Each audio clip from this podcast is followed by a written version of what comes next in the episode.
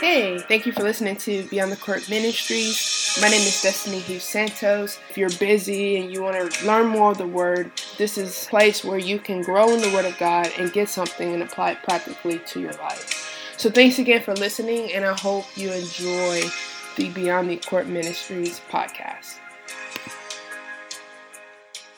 All right, so we are studying the book of Luke, and we are currently in Luke chapter 4. And last time we looked at Luke chapter 4, verse 5 through 8, and we talked about how Satan took Jesus up to a high place and was able to offer him the kingdoms of the world. And from that, we know that the enemy will try to also attack our hearts and try to get us to define ourselves by that position or by that authority or by that financial blessing and get us so focused on earthly treasures that we lose focus on our heavenly treasure. And so that was number one. Number two, we talked about how the enemy wanted Jesus to worship him and in those moments of opportunities or promotions or financial blessings, the enemy will try to get us to devote ourselves to things that will dim the light that God is causing us to shine. And so we just always have to remember how can I use my leadership position or the authority I've been given or the financial blessing I've been given or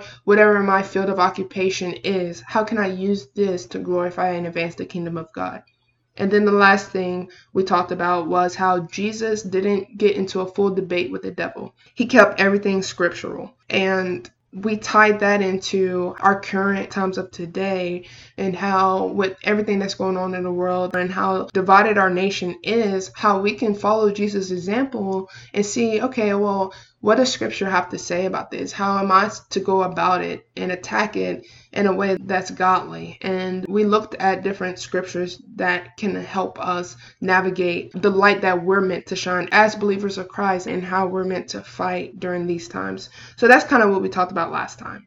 Today, we're going to pick up in Luke chapter 4, verse 9, and it says, Then the devil took him to Jerusalem to the highest point of the temple and said, If you are the Son of God, jump off. For the scriptures say, He will order His angels to protect and guard you, and they will hold you up with their hands, so you won't even hurt your foot on a stone.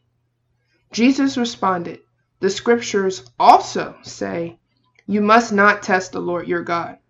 When the devil had finished tempting Jesus, he left him until the next opportunity came. And we're going to stop right there. So, the first thing I noticed was the enemy actually used scripture. And the devil was trying to use scripture to cause Jesus to do something that will actually be harmful. And the scripture that the enemy quoted is found in Psalms chapter 91, verse 11 through 12. And if the enemy can use scripture to try to tempt Jesus into doing something that would actually be harmful, that just shows me that there may be times where he actually would try to get me to justify an action or a behavior by twisting scripture or adding a layer of spirituality to try to tempt me to doing something that actually could hurt me in the long run. The Bible says that the enemy comes to steal, kill, and destroy.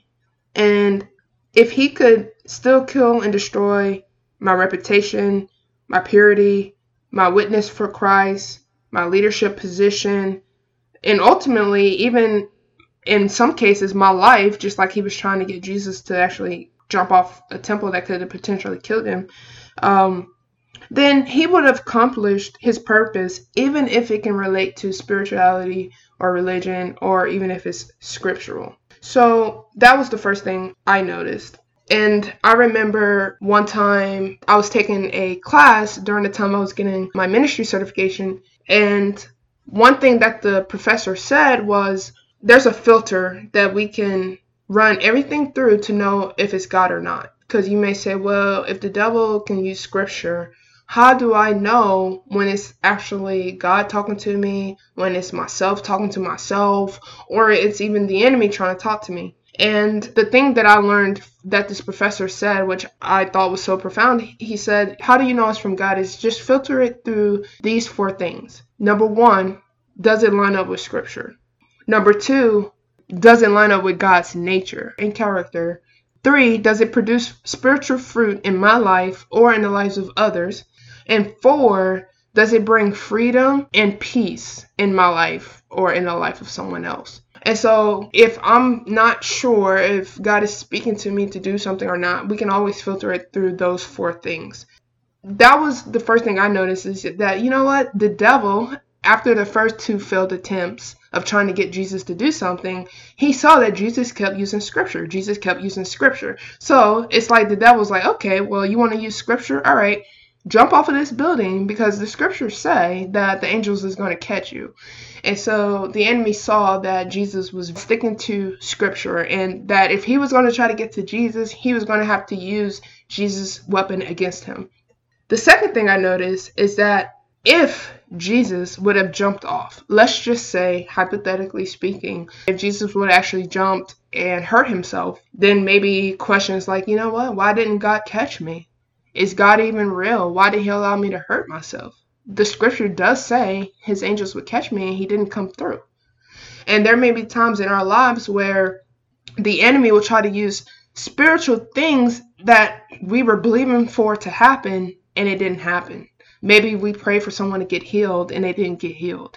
Or maybe someone that we loved passed away and we were believing for them to to stay longer. Or maybe not even something spiritual we were believing god for but maybe we just went through a circumstance or a situation and we just don't know why we went through that you know? Sometimes bad things happen to good people and maybe that made us create doubt like why would god allow me to go through that? Why would god allow me to get hurt like that? If god is real why didn't he stop this or why didn't he stop that or if God is real, why didn't He answer my prayer about this? And whenever we have trusted God in a certain area and tried to use faith in a certain area and it doesn't come through or it didn't work, the enemy will try to use that and accuse God and now create doubt in our head like, you know what, is God even real? Like I believe for this and it didn't happen, so I mean, is he real? Is he powerful? You know, why should I continue to trust him? And ultimately, if the devil can still kill and destroy our faith in God, that's his main goal, and he would accomplish what he wanted to accomplish. And so that was number two is, you know, the enemy tried to create doubt. If Jesus would have fell, that would have created an opportunity for Jesus to doubt God and eventually even blame God for the injuries that could have potentially occurred if Jesus would have actually jumped. And then the last thing that I saw was in verse 13. It said after the devil was finished tempting Jesus that he went away until the next opportunity came. And so that just shows that Satan waits for opportunities. And I'm like, okay, well, why did he feel that during Jesus' time in the wilderness was an opportunity? Like what's considered an opportunity for the devil. And I look at that as, you know what, even though Jesus was spiritually strong, physically he was super hungry. He was fasting. So he was really hungry and he was really thirsty. So physically he was really weak. And so I just look at that, you know, in moments of weakness, I think the enemy is always looking for opportunities to capitalize. And I mentioned some, maybe we pray for someone to get healed and it didn't happen. And so now the enemy is going to use that opportunity to get us to try to doubt God or we were believing for this job opportunity and it didn't happen, or something we were believing for, it didn't happen, it didn't come through, or we experienced something that we can't imagine. Why would I go through this? Or why would that person go through that? They're such an amazing person. Why would God allow this to happen? And that can be an opportunity for the enemy to come in. So the enemy is constantly waiting for opportunities. And, you know, there's a famous quote in basketball that says, you know, you're going to miss 100% of the shots that you don't take. And so, have I prayed for people to get healed and they didn't get healed? Absolutely. I've prayed for people to get healed and they didn't get healed. But I also have prayed for people to get healed and they did get healed. There's prayers that haven't been answered or didn't happen, but there's also a ton of prayers that have been answered and did happen. And so, just like a basketball player is, once you miss a few shots, you can't stop shooting because you're going to miss all the shots that you never took. And in the same way, we don't know when God can move and when he can't move. And there may be times we're asking God to move and he he moves in a powerful way. And then there's times where we ask and and he doesn't do anything. And if God answered every prayer, there wouldn't be room for faith. there wouldn't be a need for faith. You know what? We live in a fallen world, and the enemy is the the one that has created evil in the world and created sin in the world.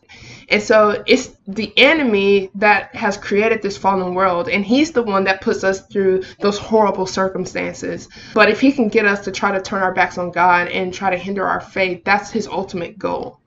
And so overall, what can we get from this message today? Well, number one, the enemy knows scripture. So the enemy will try to use our strengths against us, and he will try to twist scripture and pervert scripture and make us use scripture to do things that could potentially still kill or destroy the plan and purpose that God has for us. Uh, so we have to know that whatever we feel God is calling us to do that is truly from God. And there's four ways to to know if we're being led by God or not. Does it line up with scripture? Number one. Does it line up with God's character and his nature? Number two. Does it produce spiritual fruit in myself or others? Number three. And does it bring freedom and peace in myself or others? Number four. And if I feel God is leading me to do something and it lines up with those four things, then I can go for it with faith and believing that this is what God is calling me to do. Uh, number two, the enemy will try to create doubt and get us to try to turn our back on God and blame God for, for the evil things that happen in the world or the things that we go through that we don't understand why we have to go through that. But we also have to remember that, you know, we live in a fallen world. There's spiritual influence behind the evil things that people do.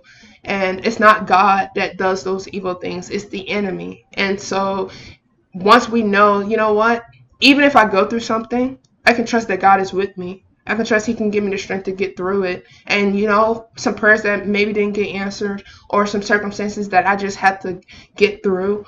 That doesn't mean that God doesn't love me, that He's not for me, and that He doesn't have the power to move. I just have to continue to have faith because that's what makes my faith so powerful is that even in the unknown i still believe that god can move at any moment and even through difficult circumstances because jesus did say that we will go through trials and tribulations. He never said we wouldn't but he said that he will never leave me or forsake me and so even in hard and tough situations that i don't understand I'm not going to turn my, my, back on God or give up my faith and start to doubt God because of something that the enemy actually put me through in the first place. And number three, Satan waits for opportunities. And he will constantly wait for opportunities to destroy my faith. So that's the message for today. And let's just end in prayer. So, Lord, I just thank you for your word. I thank you for wisdom in your word. I thank you that there's ways to know when you're speaking. And Lord, I pray for every listener out there if they're praying for a decision or even if they feel that you're speaking to them to do something. Lord, I pray that you will help them use those four keys of wisdom on how to filter it and know that it's truly you and not an opportunity to twist your word or your scripture for an impure motive and an impure agenda. And Lord, I, I just pray for wisdom as we read your word as believers and for your Holy Spirit to lead us. Lord, I also pray that you will encourage us in moments of difficulty and circumstances that we don't understand that happen, in moments when prayers don't get answered and we were really believing for those prayers to be answered times when we're discouraged, certain times of events, just like the coronavirus, Lord, and what everything that's happening in the world, Lord, where people can get discouraged and, and start to question if you're even there. And if you are there, why are you allowing all this to happen? Lord, I just pray, God, that you will help us remember that we live in a fallen world and that the devil is real and there are spiritual influence behind it. And Lord, that even in the midst of it, you are there. You will give us the strength to get through it it. And so, Lord, I just pray that our doubt in you would never waver, that our faith in you would never waver, God. And Lord, I thank you that those who endure in their faith will be rewarded. And may we never forget that, God. And, and lastly, Lord, I pray that in moments of weakness and in moments where the enemy will try to come and, and take advantage of opportunity, that you help us discern by the power of the Holy Spirit that this is an attack of the enemy and that you will help us guard against his attacks. And so, Lord, I just, I thank you for what you're doing. We love you, and I just pray this for every listener out there and every believer out there. And I ask this, Father, in Jesus' name, amen. Thank you so much for listening to the Beyond the Court Ministries podcast. If you enjoyed the message today, please subscribe and share with others as I will continue to upload weekly messages. Also, if you would like a daily devotional, shoot me an email at destinihughes20 at gmail.com. That's D E S T I N I H U G H E S 20 at gmail.com. Thanks and have a blessed day.